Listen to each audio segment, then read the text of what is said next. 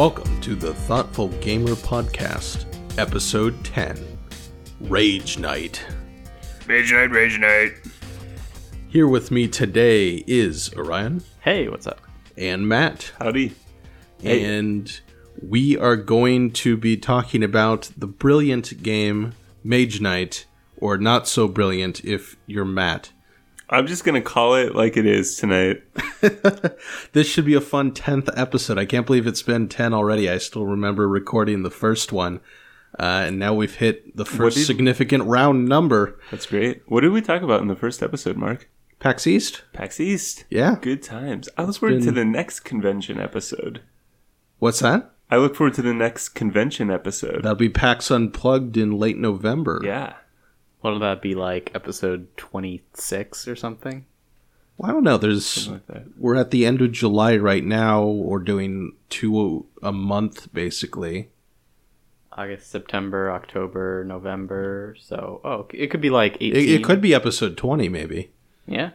I'd, I'd like to say that was the longest Windows update I've ever encountered in my life. Yeah, we just waited how An hour and a an hour and a half Uh, maybe two. for It was like a Windows one- 10 it was- update? It was like one day of Mage Knight. One day cycle. Is that how you're measuring time now? Maybe a day in like the the setup of the night. Oh, and refreshing the cards and everything? Yeah. Yeah. Yeah, that makes sense. So yeah, we're going to be talking about Mage Knight, uh, designed from Vlaada Chvátil, our favorite. I think all of our independently, all, all of our favorite, our, our favorite game designer, right? Yeah, I'd, I'd say that. Would imagine so. Yeah. I think he's probably yeah, he's certainly my favorite game designer. I had He has more top rated games than anyone else for sure. yeah. I mean, I For, had for us, at least. yeah, I had Mage Knight. I think I had three of his games in my top ten. Space Alert. Mage Knight, Space Alert, and maybe Through the Ages. Or the, although They- that might have that hit, was no, that was in the top ten. that was in the top ten. Yeah. and I think they're all in the. Those were all in the top seven, even. Yeah, I I love those And games. and you admit that Codenames is probably the best party game.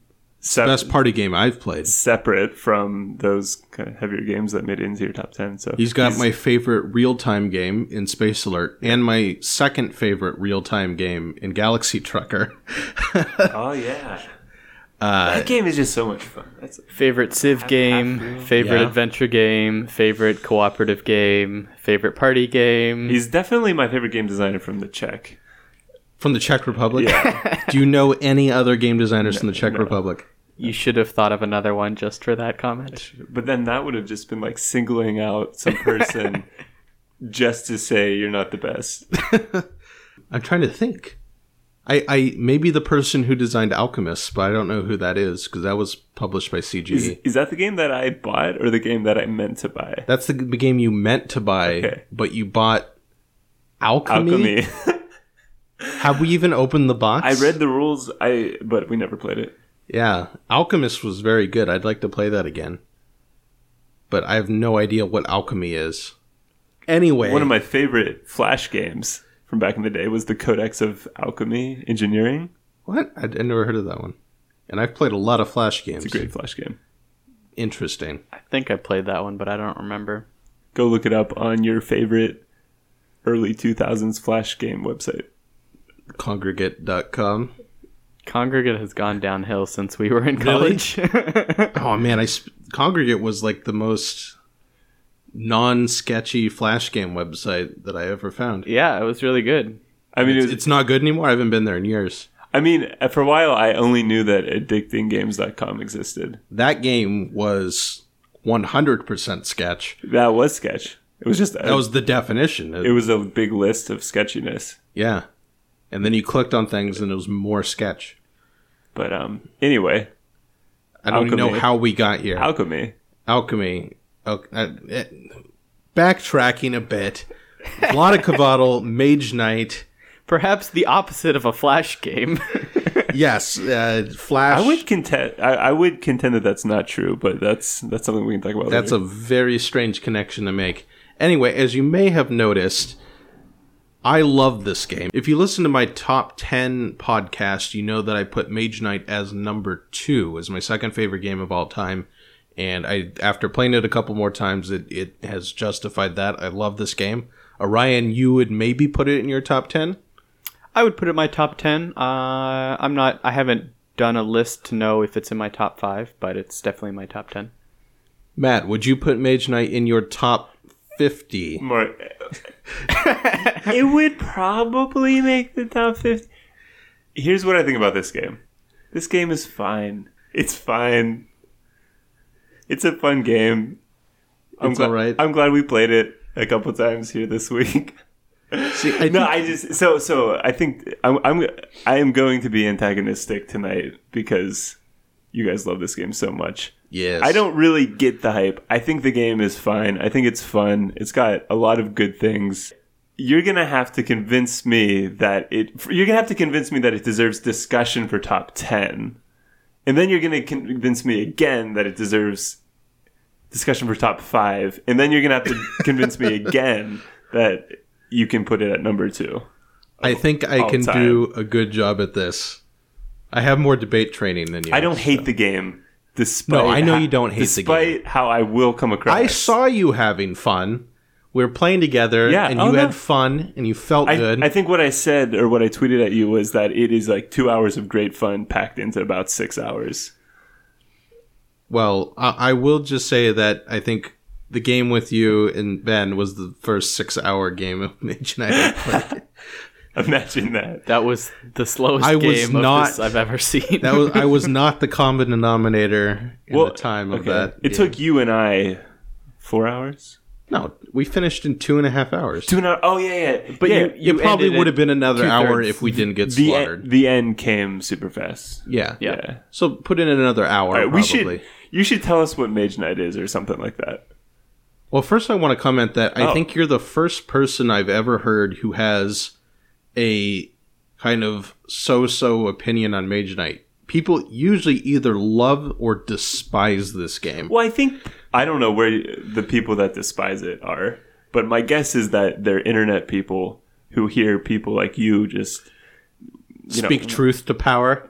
you know wax poetic about the experience that is Mage Knight, and they're like disagree you're on principle. which you are wrong, but that doesn't make it a terrible game. Right. It just, I think, um, eh, that's interesting.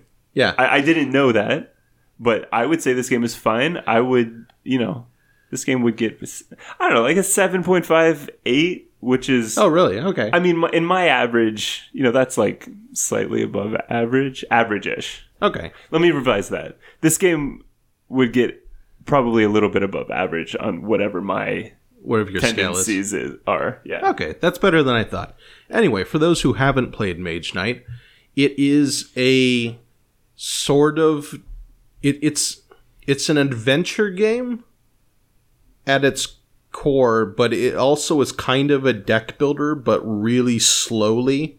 So if you played a deck builder like Star Realms or Dominion, think of that, but really stretched out and not entirely about the deck building. So how it works is that every player uh, is playing a different mage knight, and for some reason or, or another that I don't remember in the lore of the game, you're just awesome and you're trying to go destroy everything in your path and destroy a city. Don't know why, and I don't care.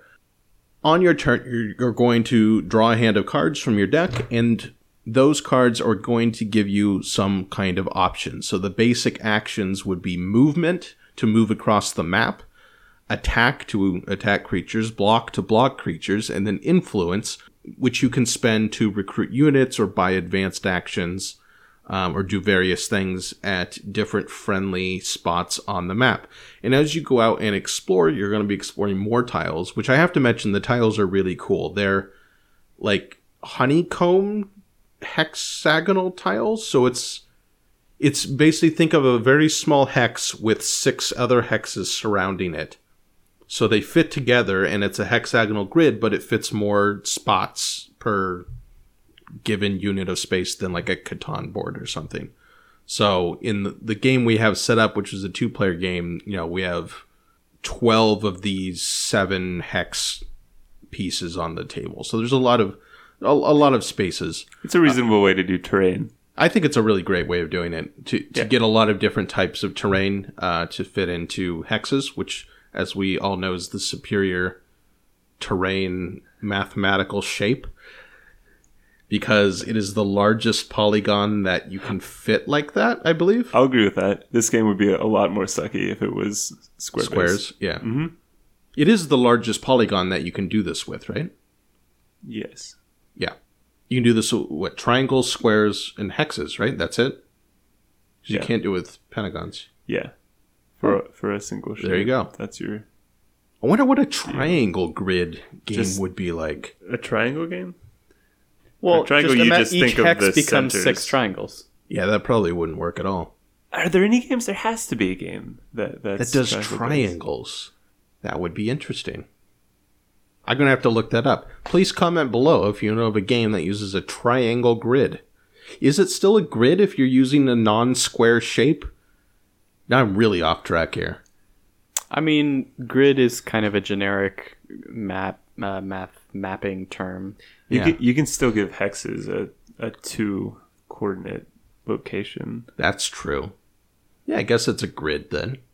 The hexagonal grid. Anyway, back to the game. The terrain looks nice, and you're going throughout the countryside and you're going to be fighting orcs. There are keeps that have people in them and mage towers and all sorts of different things that you encounter and try to destroy. But the heart of the game is this kind of deck mechanism where you have a hand of cards, you look at that hand of cards and you see what kind of move that turn you can pull out of whatever the cards give you.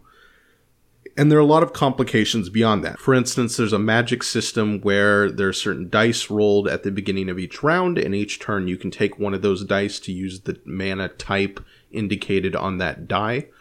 Um, the mana lets you do the advanced action on any given card. So, like a basic card is move two, but if you use the, the correct mana type, you can then move four.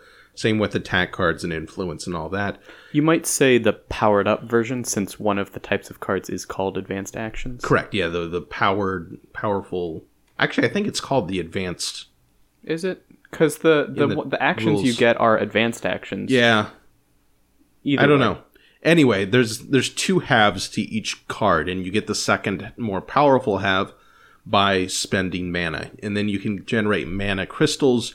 As you defeat things, you level up. You can move your reputation up and down by doing different things, which affects your ability to hire units at villages and mage towers and all that. And at the end, you're going to be fighting a city, which is basically a collection of some enemy types, and there are multiple different types of enemies.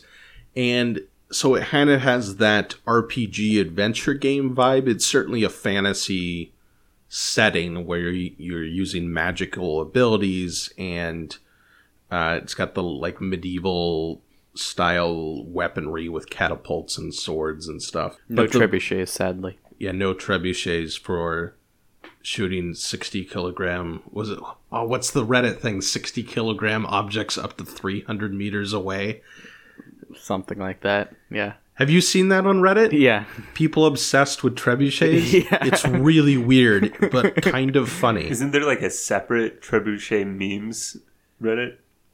I think there I is. would not be surprised if there are multiple subreddits about trebuchets. And like I built a trebuchets are cool. Yeah. back in the day. Did you? Yeah. Nice. I built a lot of them in Age of Empires 2 back in the day.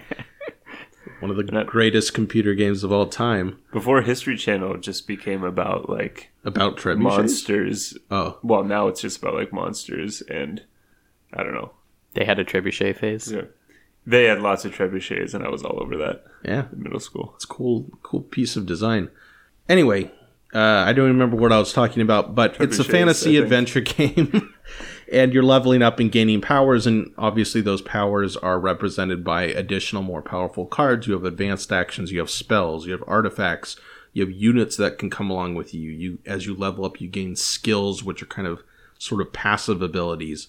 But the meat of the game is kind of puzzling out each hand, and, and puzzle is very much the word I want to emphasize here because each turn does feel like a puzzle of what can I squeeze out of this hand of cards that I have in front of me to try to accomplish some objective and progress towards uh, the end point of the game. And I think that puzzle is just so fascinating and so interesting almost every single turn that I just love the game. And there are a bunch of other reasons why I love the game. I articulated a bunch of them in the review that I posted just the other day on the website.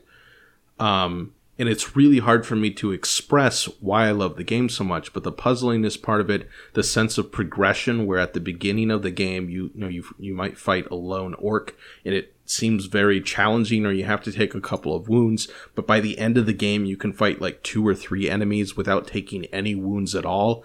But at the same time, every enemy fought along the way still feels challenging. It really nails kind of the difficulty curve of, of simultaneously keeping up ch- the challenge of the game while also giving you that sense of progression and becoming more powerful.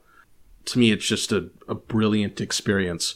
I think the magic of this game is is the experience more so because there's so many different mechanics going on and you know it's your adventure game as you're building your deck and but then it gets more complicated with all these different details on damage types and blocking and movement skills and terrain costs and influence modifiers and on and on and on. Um, but for me, it's just this kind of uh, similar to how Twilight Imperium is more of an experience than a game. Mm-hmm. I feel like this is kind of along the same lines of it is what we called it an adventure deck building game, but it's more of an experience and this kind of growing in power to this big climax at the end. So you're saying very different things. You, you just said very different things, and I, I don't. I, I- I hear what what Mark's saying. There's this puzzle. Mm-hmm. You know the hand. Yeah, the, you're on your turn. The puzzle. Well, puzzle. that's of kind of the micro view of the it. micro view, and I think that's fine. I like that. It's good, but you know, it's fine. And you're saying like kind of the macro view of the adventure, and my response to that is it's fine. Well, I I, think I have major issues with both. Well, I think one of the keys to why this I enjoy this game so much is that it manages to do both very well. It does both fine. There are certain like there are games where you think if you want to play well, right? You mm-hmm. think usually in terms of like raw mechanisms, right? So like if you're playing a really good game, if you're good at Dominion, you're not thinking necessarily about the thematic cohesion of the cards. You may not even register what the cards m- mean thematically other than that they have a name. At least to me, right? You're Yeah. thinking, okay, this gives me X amount of uh of I just have- I just have- Yeah, like the cards Yeah. are the stats. right? Right. in Mage Knight, I think it manages to do both, where you can think very deeply about the game in terms of the mechanisms and trying to plan out both short term and long term. But at the same time, I don't you get also that. don't lose the sense of, oh, I'm blasting this massive dragon with a fireball. This is this is so weird because I don't get that epic sense, and I don't feel like I have enough agency in in planning out what happens down the down the line. Well, that's the thing. You're not necessarily. It's it's different than a deck builder like Dominion, where in Dominion, Yeah, I I, I think it's almost it's it's almost a disservice to Mage Knight to call it a deck builder. Well, it is a deck builder in that you're building your deck as you play the game. But it's not. But it's not obviously not just a deck builder because there's so much So- more involved with it, and it also feels very different from any other deck builder. Yeah, so So in that sense, I agree. So this is right now we're just kind of throwing a bunch of things out there. Maybe we'll we'll we'll pick up some threads as we go. But to me, this game is a very much of a kitchen sink game. The, there are just a lot of random mechanics going on. So one of the things that I wish I had more control over is choosing the things that I put into my deck. But anytime I make a decision about what I'm putting into my deck, at most I have three options. Mhm. And, and and also the way that that a lot of the cards are written, there's not like a perfect there's not a perfect synergy. So it's not like you're you're generally trying to get like I don't know. You're basically looking at three cards and saying like, oh that this card looks like this would be awesome if it comes up in the right time. And then you say like so I'll take that one. But I'm never like really making hard decisions about what I want my deck to be like. I'm just saying that of these 3 cards that happen to be up, I'm going to take that one. I don't want to sound mean, but I think you're playing the game poorly. Right? Because there's a couple interesting things. Yes, yes, there are three options available in most cases when you're adding cards to your deck. To me, that seems fine because you're thinking about it from the perspective of a deck builder like Dominion, where you have a kind of overall strategy and you're trying to build toward that strategy. Mage Knight doesn't let you do that. I'll Right, admit that. right. It doesn't let you do that No, at no, all. no, no. No. That's why I say I think it's a disservice to even really call Mage Knight a deck builder. I get what you're saying. It is in fact a deck builder because you're putting things in your deck. But I think there is some interesting things to consider when you're adding cards to your hand. So maybe you destroy a mage tower and you earn a spell. The Mm-hmm. first interesting thing is that, unlike most deck builders, when you gain a new card, you put it on top of your deck. Yeah, so you know you're going to draw it next. So that creates an inherent kind of tension between do I want to get the card that I know I can utilize on the following turn for short turn gain, or do I pick this other card that maybe has a better effect towards the end of the game, but I don't necessarily know if I'm going to get it at the right time? You also have a tension in trying to kind of work with the situation at hand, but also plan out ahead of what your, you know, some kind of end goal in terms of what kind of power you want to bring to it. So you have to think in terms of, okay, what kind of mana might be available to me when I need this spell the most? Or what kinds of crystals am I better at generating here? You also have to think in terms of, okay, what's going to be better for the deck as a whole? In the last game we played, I took a bunch of wounds early because I that's basically what I had to do to advance, and I got a lot of XP out of it. But then, on a couple of decisions in taking advanced actions and spells, I picked heal cards over really good action or attack cards because I figured, okay, now I can take a very wound heavy strategy to try to rack up a lot of XP, and then try to heal those wounds out of my hand with my new heal spells. But at the same time, at the back of my mind, I'm thinking, okay, but this may be good kind of in the mid game to clear out my deck as I'm advancing, but I have to make sure that one, I get better attack cards for the end of the game, the big battles at the end of the game, and two, that I need to make sure I don't necessarily spend really good, or I don't necessarily get more cards with green mana because now both of my heal spells require Yeah, green mana. so- So, there's all these sorts of considerations you have yeah, to make. I know. And, and uh, I, I found myself making or taking all those things into account. I just I don't find it that interesting. It's okay, but like ultimately I have three options at most. And the combination of things that I'm considering with the fact that I just have three options, I always end up just saying like, okay, this one is going to do this one thing really well. Uh, I'm going to do it. You know, I, I don't think that I've done the spell, the immediate spell. The the only thing that I can think of is like if I'm fighting in a labyrinth and I know I'm going to go right back into the labyrinth, I'll take the spell that does the most damage. That thought crossed my Sure. mind once, but that's kind of an easy decision anyway because you're not going to go wrong just putting high damage cards in your deck. But uh, uh, then all those things that you're talking about, to me, it, the importance of of that of of weighing all those things is lessens lessened because you have so little control over what actually comes up, the order that things come up. Um, you you end up even wasting cards sometimes because it didn't come up at the right time, even though they're a great card. Um, it- and there's kind of a probability, or, or not a probability. There's kind of a usefulness distribution that every card has, and it just seems to me that those are flatter distributions than they should be, to where the you know just the random factor of how much a card is actually going to benefit you means that you're never really choosing a card that's that you know that, that that is that much of a better decision than anything you know the other options. Again, I would completely disagree with that because many i mean times there are obvious choices like sometimes there are just obvious choices but I what I found is either they're obvious or you can't go wrong. It's that sort of thing.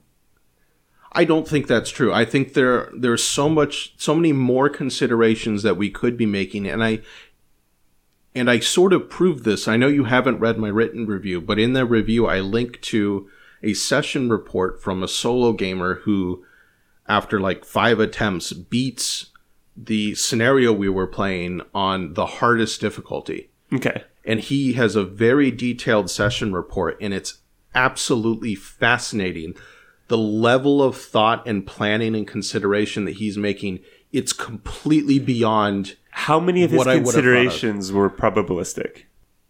not many he's he's thinking he knows well first of all he knows the decks and he knows the enemies so well that he's like he's like Okay. taking cards specifically because he thinks he'll probably face this very specific enemy in the future So when he draws three dragons in the final battle, he knows that one of those can be can be beat by this very specific card he gained in round one yeah. So And he's I mean, thinking- okay, that's fine. and he's but thinking I don't really. That's not. so many more considerations and so many more factors I mean, I think that we're we're going to quickly get into another major problem I have with the game, but that's not like a goal that I want to work to of like just knowing the the distribution of the dragon's stats so that I can choose the right card. Like that to me that's kind of the cheapest version of uh, Well, I'm not saying building. I'm not saying that I want to get to that level or I want to, or I want to put in the time to get to that level. I'm saying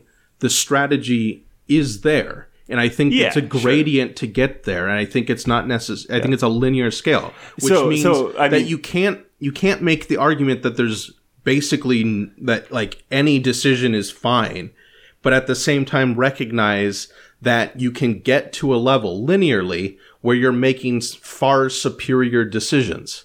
Well, well, yes and no. So, if you're looking for it as a pure cerebral experience of you will master the puzzle that is Mage Knight, then I think you can. But I don't think that's how. Well, that's certainly not how I've enjoyed the game, and I I don't think. I don't know, Ryan. Is that a description of how you enjoy the game? It, I mean, as you describe it as adventures, I get a different sense. Well, to me, it, it's both. I think Yeah. the the adventure scale is what makes it epic, and each turn is what makes it enjoyable. Yeah, I, I mean that's my argument, right? It does both well. It does both the pure mechanical aspects of trying to make the best decisions tactically while maintaining the sense of progression and scale. Yeah. I mean, I'm not trying to convince you that your experience is wrong. I'm, I'm trying to say that I think to argue that there are basically non decisions when you're adding cards to your deck is just r- incorrect. Yeah, basically, you're getting to a, a scenario that I just I don't care to to go there with this game because I think there are so many other games that I would rather spend my time getting to that point. Like if I'm going to Sure. know a game of every card and unit in the game, I'm going to learn Twilight Struggle. Sure. I mean, but- one, but what of the, one of the is that- things I wrote down in, in thinking about this was this game does a lot of things, but it doesn't do anything the best. It, it doesn't give me any individual experience as well. It- there's always a game that does it better. All the mechanics are fine, but there's always something that does it better. What game would you argue? Well, first of all, very quickly back on the last point, I probably agree with you that I don't want to get to the point where I've memorized all the cards, but I think there's enjoyment to be gained. At least in my experience, I have enjoyed getting better at the game. Yeah, yeah. Oh, and I have two. I certainly enjoyed. Okay. I certainly have enjoyed the last two games we played this week more than the previous ones. Sure. because I rec- you know, even just recognizing thugs, Yeah, you, You got the thugs both times. yeah, was like, oh, I know how that works. Maybe this time I won't use thugs so much that I have absolutely no reputation. Yeah, in our second game, I was the one that tanked my reputation. yeah, but I mean, yeah, But that does improve the the enjoyment, but I'm not sure that that's really a point for Mage Knight because that's true of almost any game. Sure. What I think Mage Knight does better than any game is the tactical decision making of how to play out your hand. I think Yeah. it edges out Twilight Struggle on that, and that would probably be second place in that very kind of particular Yeah, thing. it's Can you think of any games that do that kind of decision making better? Yeah, that that's an interesting one. That that might be true. I mean, partially just because there's I mean, there's there's it just overloads you with information to the point that you have to sort through the information. I'll grant that's part of it, that's but I but I enjoyed I enjoy sorting through it. Yeah, I mean that's that was a big part of my experience. I don't know if you guys maybe played this more than I did early on, so I was I feel like I've always been behind in understanding this.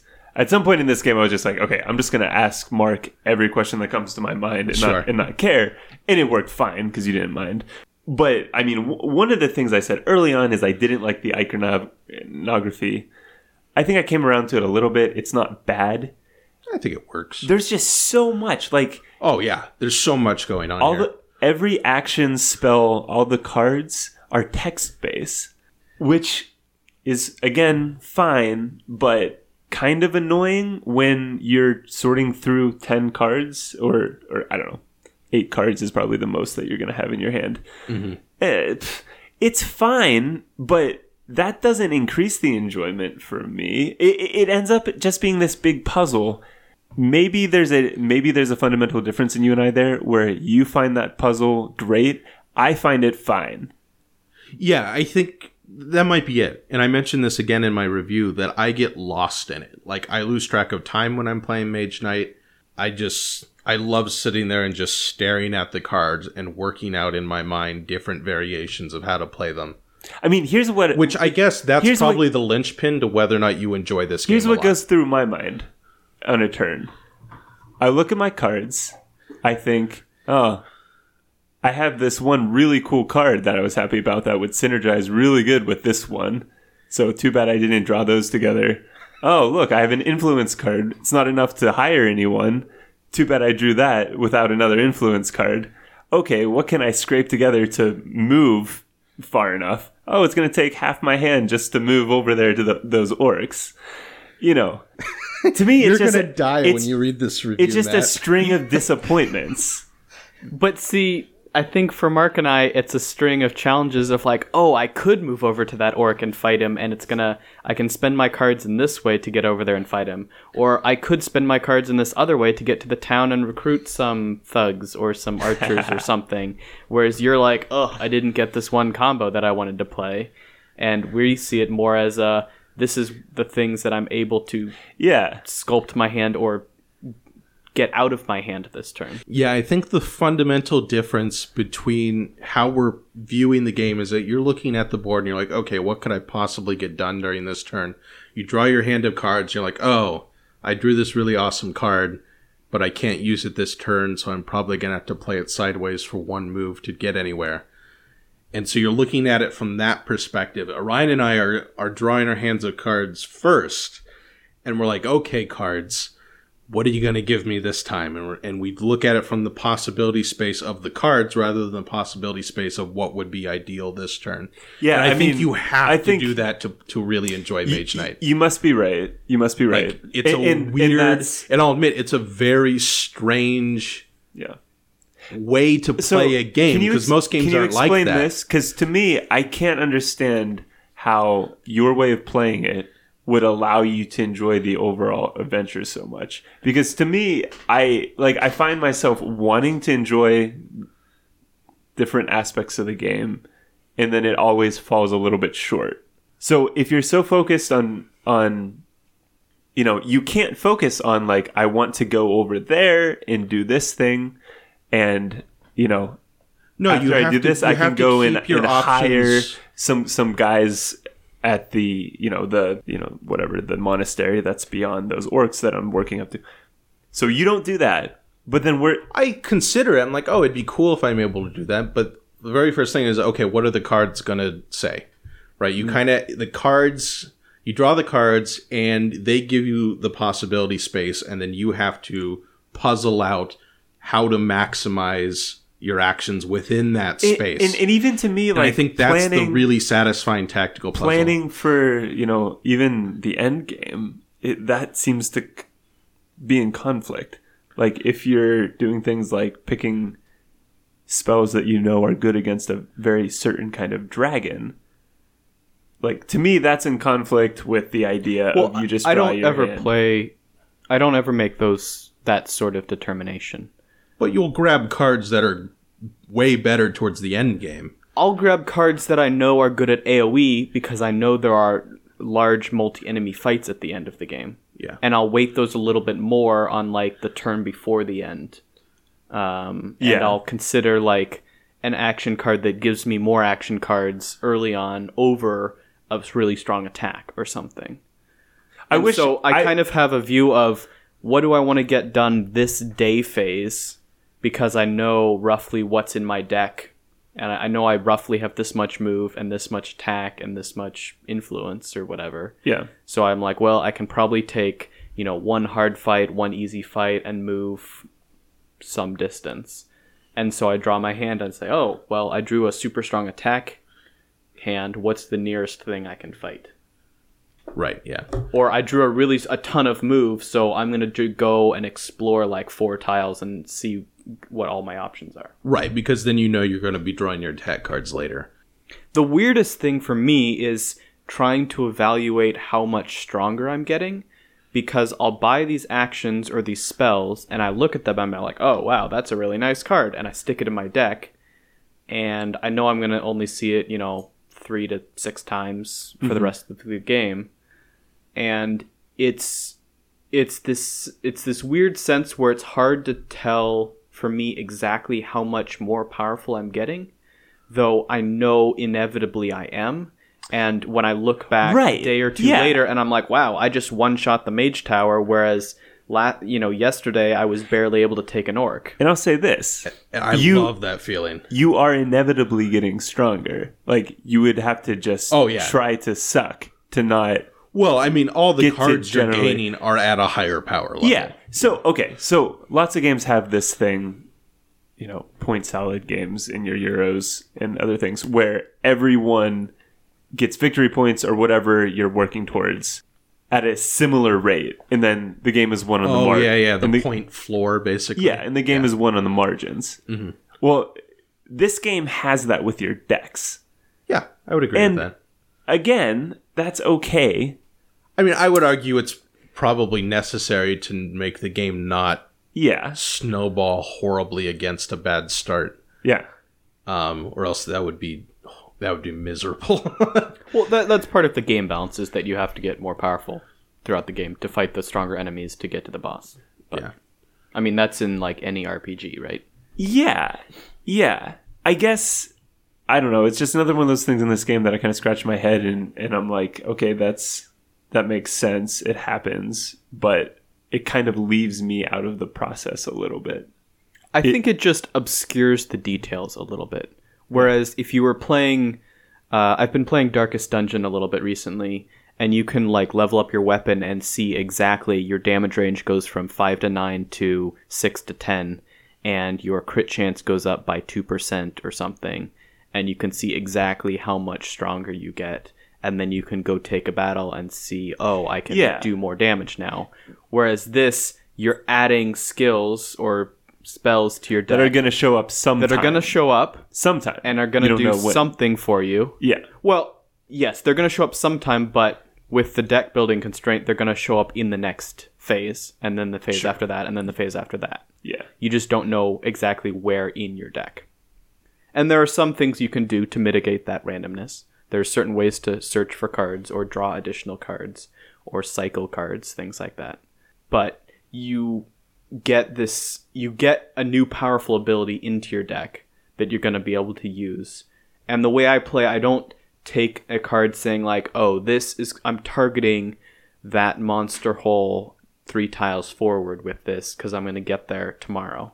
I might think like I might try to get an attack card if I know I'm going to go through some fights the next day because I'll know I'll want it. Mm-hmm. But I'm not thinking of specific enemies. What I might do is I'll take my hand if I'm on top of a, a keep or something, and then I'll look at the possible enemies and say, can I beat most of the possible enemies with this hand?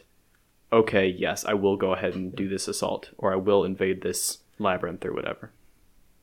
I have an, another slightly related criticism. Do you want it or, or Go for it. Go for it. Yeah. So you brought up something very quickly mm-hmm. that I have another kind of problem with the game. There's so much post decision randomness. So when you're deciding whether you're going to go into a place, a lot of the places are you can see what the orcs are. They're face up. Yep. So you can you can say like, okay, this orc has double attack. So if I'm going to block it, I have to block twice, but I can definitely take four attack, you know, or I, I, I can attack four to kill it. So you make all those decisions before you go in.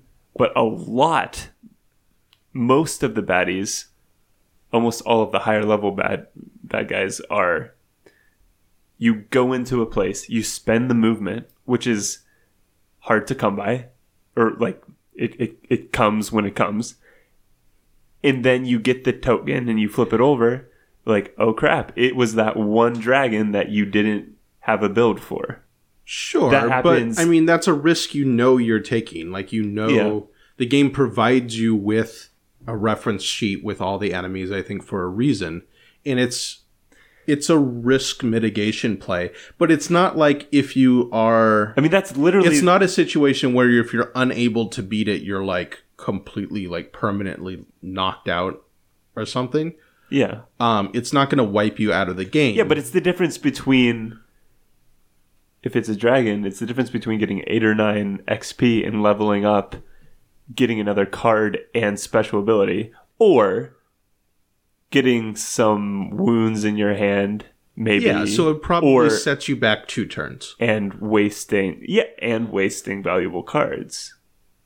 You only get to go through your deck once per day or night. Right, but in any game of Mage Knight, you're probably not going. You're probably going to lose to an enemy once or twice. Yeah. And in my experience, you know, even on medium, you or I guess medium easy. We usually play on medium, medium. I think. Yeah, we've only won once on it. Yeah, but Um, you can still have a shot at least at the at the end game, even with like losing to a high powered enemy. Like, I understand it is randomness, and there is a decent amount of randomness in this game, but it's not devastating enough to for me to make it frustrating. And it just, I just think it's a to weird- the complexity and decision making. It's just a weird combination for me. Maybe this maybe I don't know. Maybe my I don't know what it is. Forget that thought.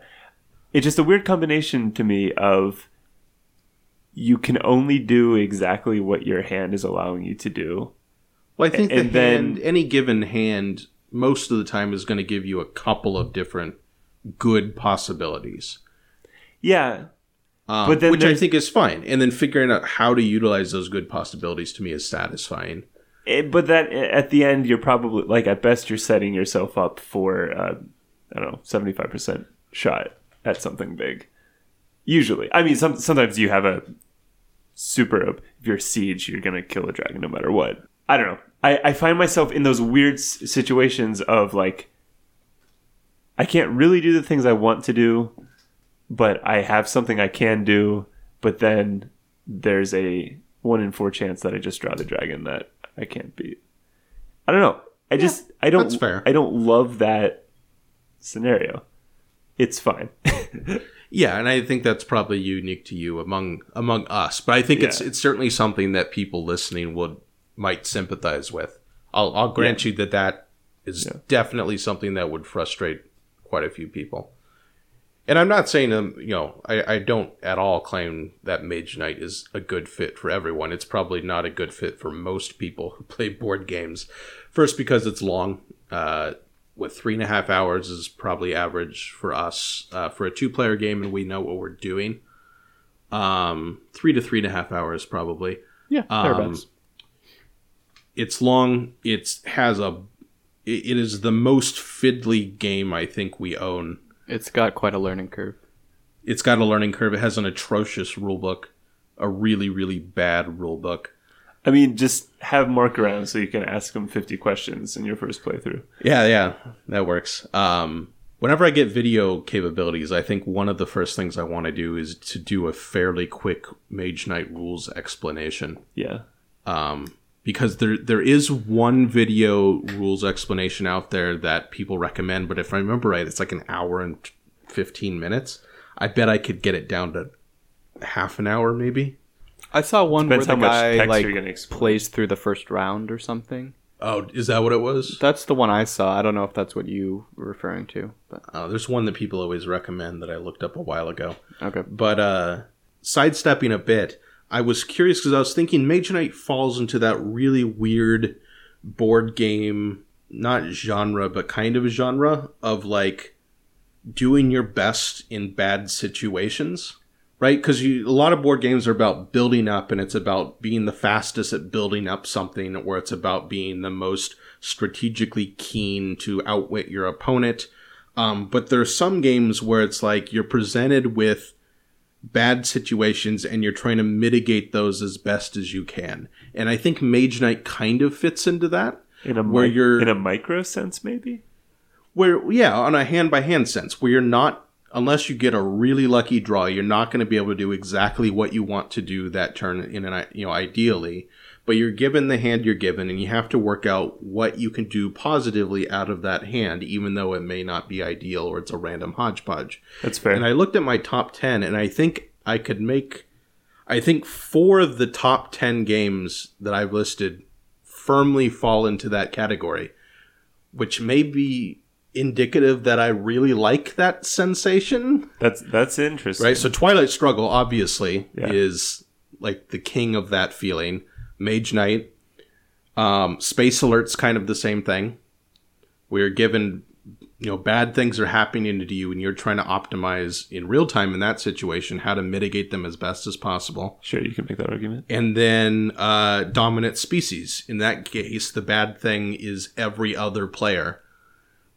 I don't know if I buy that categorization. Yeah, now that you've read the four, I'm, I'm not sure that I buy it. I'm not sure I buy it with dominant species.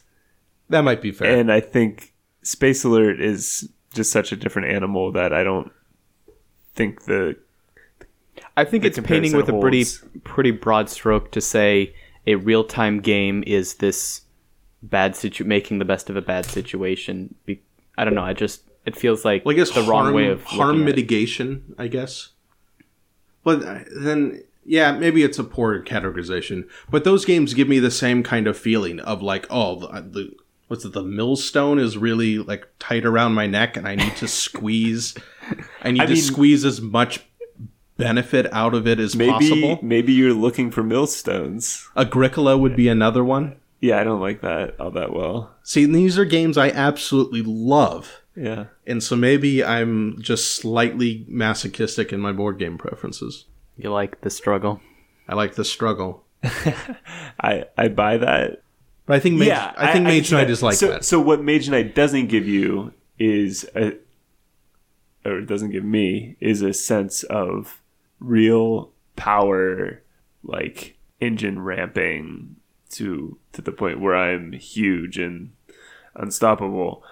I would agree with that. It doesn't I give me that yeah. sense until the final battles, like the big boss battles at the end, when if oh. I do things correctly, I can kind of hone my hand into a bunch of really good action cards, and then it's like, wow, I just defeated six enemies at once, and I took three wounds. And at the you know, at the beginning of the game, I fought the lowest level orc and took two wounds Yeah. like it's kind of a weird sudden realization it's like wow i really did get substantially more powerful throughout this game Okay. but you don't necessarily feel it as you like in between those points it feels more like a grind i think to me at least Yeah.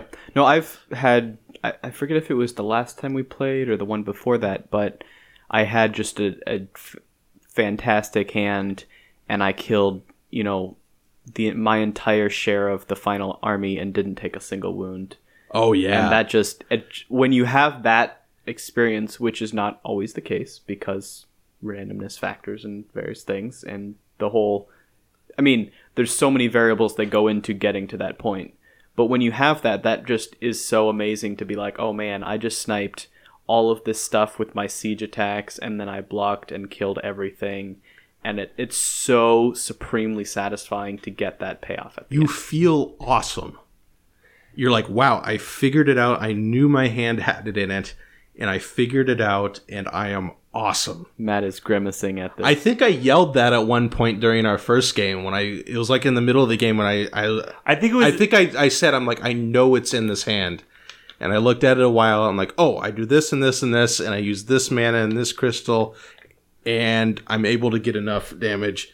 And I think I was like, I'm awesome. I jumped up or something. I, I felt like doing that. Maybe I didn't express that. you said but that the in narrative. your review, at least. well, that's what I remember, but I tend to, I tend to, exciting moments of my life t- tend to stay contained in my mind.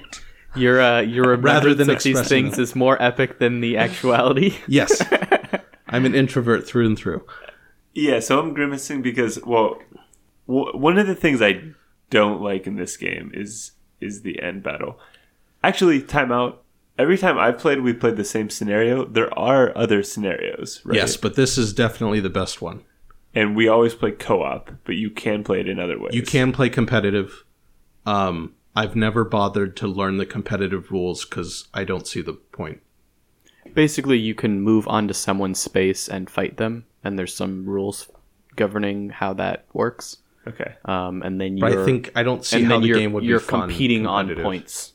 Um, and I think that scenario is set up where there's four cities out there, and you are trying to go out and conquer them all. I don't know if you find this supremely fun. I don't see why that wouldn't be fun. Um, Well, I think it might snowball out too much. Like Yeah. if you really put the beat down on someone early. yeah. So anyway, I don't like. I, I enjoy sharing the excitement with someone else yeah. Okay. and teaming up for the big final battle. that's fine. Yeah. I don't know. Maybe the competitive ga- game is really fun, but I I know that like the vast majority of people only play solo or co-op, so I'm pretty I'm satisfied not having played the competitive. Okay, I need to go back through the things that I'm meh on that you, we just talked about. Go first, for it. first of all, the co-op is meh. It's it's fine, but it's like you don't really get the co-op experience because There's not yeah, You're just there's not much independently doing things. cooperation. my co-op experience in the last. Well, it's it's not in- co-op like Space Alert is that No. you're coordinating actions. It's co-op. It's a solo that- game you can play with multiple people. Yeah, and then you're probably going to get back together for the very end. Yeah. My experience with the co-op is that Mark stole the mana that I needed a couple times, and I was really mad at him. Well, maybe maybe some people should express how badly they need a particular mana type before another player takes it. I wasn't aware you desperately needed that mana. I should have. I don't know. should have said something other than what I said. So that's co-op. Uh, there's that. The end battle is is just it's just more of everything that you've done. It's not it's not its unique thing. So so you described like that last battle. If it if it pans out, it's you defeating like I don't know eight things Sure. or whatever, um, depending on how you split it up. It's fine, but it's like it's literally the same things that you've been fighting the whole game, Yeah. except you're not worried about taking wounds because it's the end of the game. So you get a few extra hit points, you know, more or less. And the feeling of satisfaction that I am looking for is mitigated by the fact that my hand's just random. So maybe I drew a you know the perfect I think hand. you're overplaying this random thing. I just Usually, I just if do. you play if you if you play strategically and you play well, your final hand will essentially not be random because Well- you will have time to cycle out all the cards mean, you don't want. Well, that's not Okay, true wait, because that we is true. we When we we say ra- random- No, it's not true because we ran into in this last game that we lost. Well, we, we- didn't play well. Okay, we didn't- strategically, and we got hosed by Sure. So AI. we didn't play perfectly, so that at the end of the game we didn't have enough time to get in position, and then Yeah. I just ended up fighting Volkare by myself and took 18 wounds, and I did a lot of damage. I was. I believe we that. we brought it down to 17 wounds Oh, yes. because you had the heal ability. Yeah, but I had to put two in my discard as well. I think the thing about the random hands at the end is that you're not going to get all of your powerful spells, but almost every card in your hand will be something you want there. I guess that's true if you have time to cycle. Yeah. Because I mean, it's not it's not generally true. Well, I will And- say in the last game we played, that is the worst defeat I've ever had. Yeah. Well, and in the previous game, if you remember, I just got particularly unlucky. I had an artifact and two spells I w- was excited about, and they managed to be in the last five cards. So, where I think we agreed that I had the most powerful deck, But I think you had time to cycle into those cards. Like you were waiting around quite a bit for Volkare to arrive. I cycled a lot of cards and got down to the last five, and and and we fought him. Plus, we had to fight him twice, so Yeah. I had to cycle down to a hand where I knew I had enough cards left to fight him a second time. Sure. So, I mean, uh, the point is that no, you're not guaranteed. You can't set it up so that you can cycle into the, perfect hand. No, that's an outlier. could. I get that. No, you I would- couldn't. in most I games- just described it. In most games, Orion and I are able to do that. Well, I think it's an outlier when it doesn't pan out. But I think Sure. you, you're, you know, I think the game is designed that if you play well, you're able to cycle into a very, very, very powerful, like almost so with as Volkare, powerful of a hand you have as your be deck allows. you have to be ready to to fight twice. Depends on how strong you are. So you can't cycle into your most powerful hand if it means getting below two hands worth of attack ability. Or you So- could have one person go for that and just resign themselves to be out of the second fight and try to defeat as many enemies. There, there are decisions you can make. How there. is that satisfying? I, whatever. Yeah. So no, it's fine. Again, it's fine. you have this big battle. You're just fighting a bunch of things that you fought already, except you, I don't know. You just do it and you don't care about the wounds, and then the game's over. Well, you care about the wounds in terms of points. If you're trying to maximize your score. Yeah. I oh, about- you're still I- trying to I do always the best care about the wounds because it's part of the puzzle of how do I take the fewest wounds. It doesn't Right. slow down your Sorry. progress for the rest of the game. You don't because care The game is ending. Exactly. You Yeah. don't care about it in that sense. You don't care about it in that. So Well- you want to take as few wounds as you can, but Sure. you've at least won. And I think thematically it makes sense, right? You're you're confronting the final enemy, and so Yeah. you know you're you're defeating them at all costs. You Oh, I don't no have a big damage. problem with this. I th- I mean, It's just there's not really anything necessary to like. It's it's just whether or not you find it satisfying. Yeah, I don't think there's anything inherently satisfying in it. I don't know. I think if going think- to argue about something being inherently satisfying, you got to go into a lot of psychology that we don't have the education to talk about. Fine. it's definitely way more of a some will find this satisfying and some will not Yeah. than a lot of board gaming experiences. I would, yeah, I would agree with that. Yeah, for those listening, I mean, again, I said this before, Mage Knight is certainly not for everybody, but I think for certain people, the, it, and this is why I think I see a lot of very polarized opinions on Mage Knight, where there's people like me and Orion who just love it and adore it, and then the other opinions I see are basically your your complaints. A lot of your complaints just it disgusts them rather than uh, it's okay. Yeah, let's let's take a moment I think that's a positive character trait for you on your on your behalf. that that just because it's not the best game ever, I, it's not the worst game ever. I mean, it's a low bar to compare you against random internet people. so maybe I take back that entire line and, and now I no, don't take it back. apologize. Just it's it's fine. I'll take it. You're not as bad as random redditors. Yeah, I mean, let's talk about my experience. The game is cool. You you collect things. Maybe you don't get exactly what you want, but you get cool spells. You get cool artifacts. You kill orcs. Who doesn't want to do that? At the end, you kill a bunch of dragons.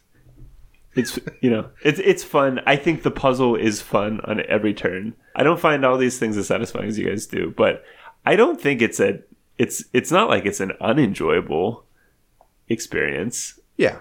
So, all you people that hate the game, just get over it. Play with your friends who are head over heels for it, and then maybe they'll play your game. Well, play with one of your friends who's Yeah, yeah. real. That's another thing for those who haven't read the review. Two players is probably the max. Three if you really have all day. You can do three, but it's going to be longer. I would. I will never play a four-player game of this. So Uh, it's, with the expansion, apparently you can play five players, which is has got to be a joke. to put that on the box. Like like I love Mage Knight. I can't even imagine the slow, torturous hell of a mm, five player game. I mean, you'd have to institute some rule of two minute turns or something. or you do the side game. You do the simultaneous side game where you're playing something a little bit lighter on a different Oh. table. What about competitive? And then it just becomes like battle royale. Like maybe I don't know. Maybe you'd play it with like a weird. small Single map death. and yeah, knockout or something. I don't know. Maybe we should play competitive sometime. I don't have a strong desire to play this. Yeah, I don't either. So I, I don't think I ever will. I think I will play solo tomorrow. if it's the though. second best game ever made, I feel like you should feel a stronger desire to play competitively. There's nothing about the cooperative game that I think would be improved by being able to attack my opponent. Okay, here's the other thing. The game would just be better as an app on my phone that I could play on the way to work. Because nothing that I do in this game needs the 5 million pieces that are included in this game. I would agree it would make a very there would be a it'd be a very fun digital game. And I think specifically Um, like a phone app because you can also play one turn. Yeah. It's a nice little puzzle. And then you get off the subway and go to work. Yeah. And then at lunchtime you play another one and it's fun. I think I'd enjoy the game and that kind of experience probably just as much. I think a lot of people would. I don't think I think I would enjoy it, but not as much as the real game. I talk about this more in my Twilight Imperium review. It's one of the games. This might be the only other game, maybe, where I think the length and kind of the the whole the way it takes up like the whole table and has all the little things to manipulate actually adds to the experience in the in a weird sense in my mind. Yeah, it's definitely a weird sense in this game. I get Twilight. it Im- definitely changes the experience. Um, I think there is a lot of fiddling with all the different markers and stuff. It's not epic. You're not going for the epic experience, though. In TI3, that's what you're going for, and that's what you get, and that's the amount It's of table not- space it takes up. it's not as epic, but I, I, I get a sense of epicness and giant battles and stuff in Mage Knight. In the in the in the last boss battles, I get a sense of I it. could see I could see it being a good app. I, I enjoy it on the table because it's fun to look at everything and see how you go through the countryside destroying stuff and your wake of, you know, torn. yeah, I torn love down seeing just the wake of destruction. You know, All your little tokens and like everything you've destroyed. It's it's great. you know another thing about this game that's fine. Is there anything about this game, in your opinion, that is not fine? Uh, maybe I don't know. okay, The- go for I it. really like the dice. The, The magic little- the dice, little dice. mana dice, are yeah. more than fine. cool. Okay. But just in general, the art is just fine. It's okay. It, it does the job. It looks kind of drab. I don't think that. I love. I don't the, think the unit the- art really matches the uh, countryside art, but I like the I like the It's the countryside art the most. I think I like the way the map looks when it's especially once you get towards the end of the game. it's, Especially like at a distance, It's it very works really well. If you like browns, you'd be into this map. Brown and green and and yellow. And Tan. There's some there's some blues in the mountains there. Grayish yeah, blues. some grayish whites. I like it. It's pleasant.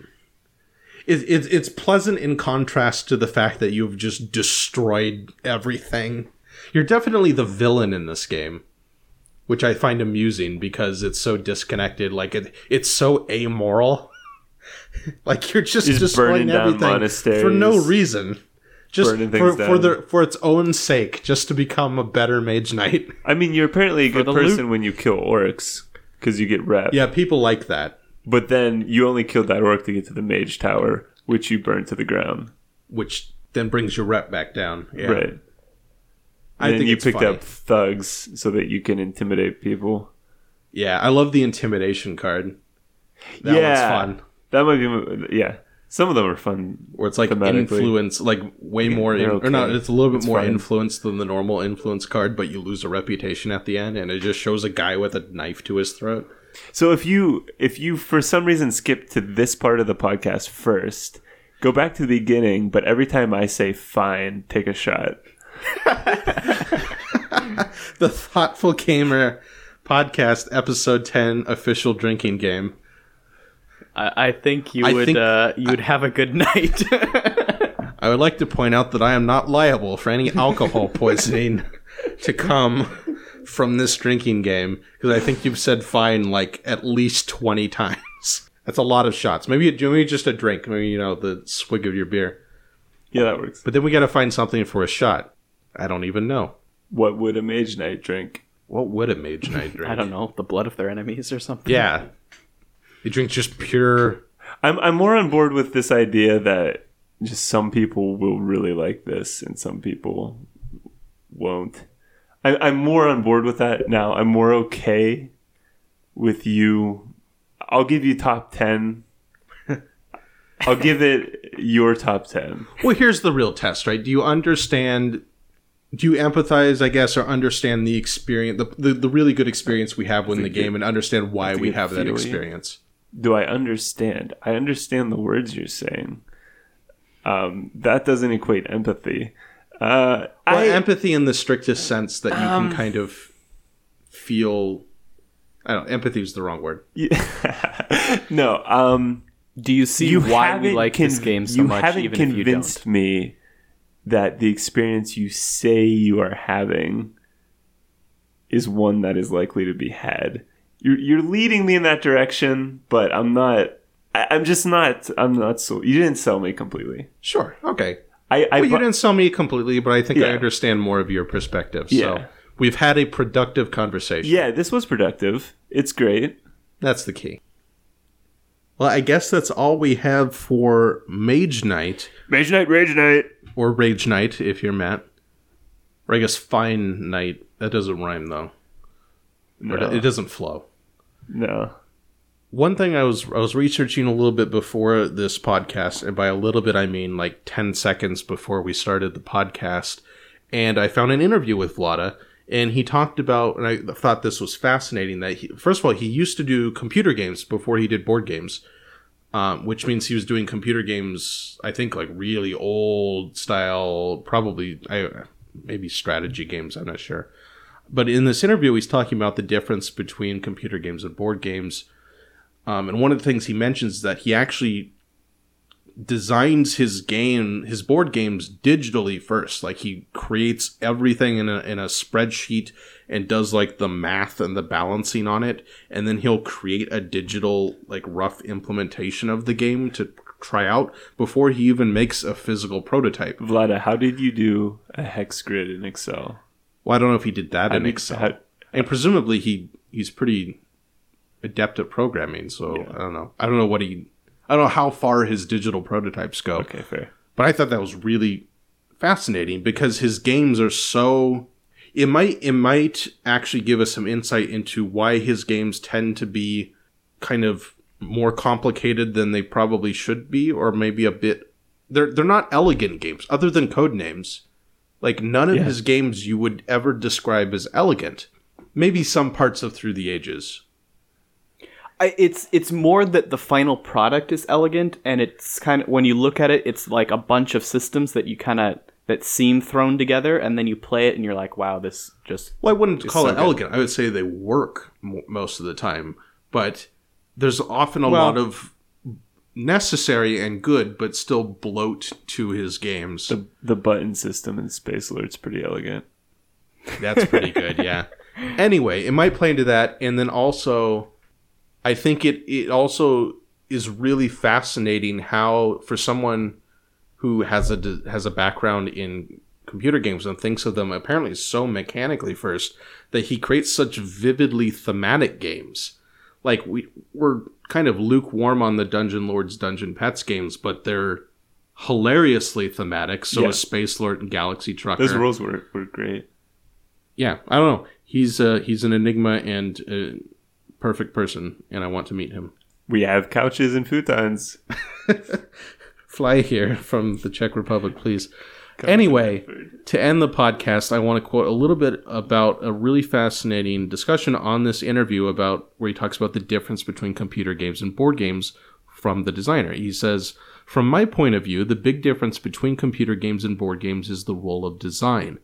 Clever video game design is about how to trick people to play the game, not about the game mechanics themselves. And fluent experience is more important than intriguing challenges. So I think I think I want to unpack that a bit more at a later time. I don't know in a podcast or an article, but I think there's something something to be said that said about that where computer game designs almost almost inherently are trying to trick the players or disguise things from the players where board games really can't do that very much. I don't know. I think it's a very interesting topic, and I think he brings up something very interesting. It'd be there. really interesting. I mean, There's, there's some parallel. computers have almost infinite simulation power, whereas a board game you have to physically move bits around. Yeah. to Well, and it's stuff. also it's also open to you. Like unless you like hack into the code of a video game, there's stuff that you will not know. right. Yeah. There's, there's an interesting parallel between print and video media, perhaps. Yeah, we should talk about discussing that or like co-authoring something. I it's a topic I've been wanting to talk about before, and I was really excited when Vlaada expressed the same idea. Anyway, I actually saw another article from some other video game designers about how they design strategy games. So I think it was people who from someone from Paradox and someone who does Civ and another Civ game maker, and they were talking about how their their approach to making these extremely complicated games came about, and how you know in one case they hated that everything was kind of just random behind the scenes and that there wasn't an actual system determining everything. So they built a system for everything in Europa, and you can dig down and you can find a system for the trade map mode, and it's super detailed and complicated. But they wanted that level of detail and simulation in there to actually show why everything happens, and so that, that the player can actually drill down and find that, as opposed to if they look at the code and say, "Oh, it's just actually random," it doesn't. In my experience, is not accurately describing what's. that's been really under interesting. the if you can covers. find that article, send that over to me. I would love to read that. sure. Um, it's actually doubly interesting because Europa was first a board game. Yep. So, all sorts of weird things there. Anyway, that's our podcast for today. Let me know what you think in the comments check out the review of Mage Knight uh, at thethoughtfulgamer.com, along with everything we do here at The Thoughtful Gamer. Hit me up on Twitter and Facebook, and don't forget to rate and review the podcast on iTunes or wherever you get podcasts. Goodbye. Council of the Void wants your soul. I just hope your day's fine.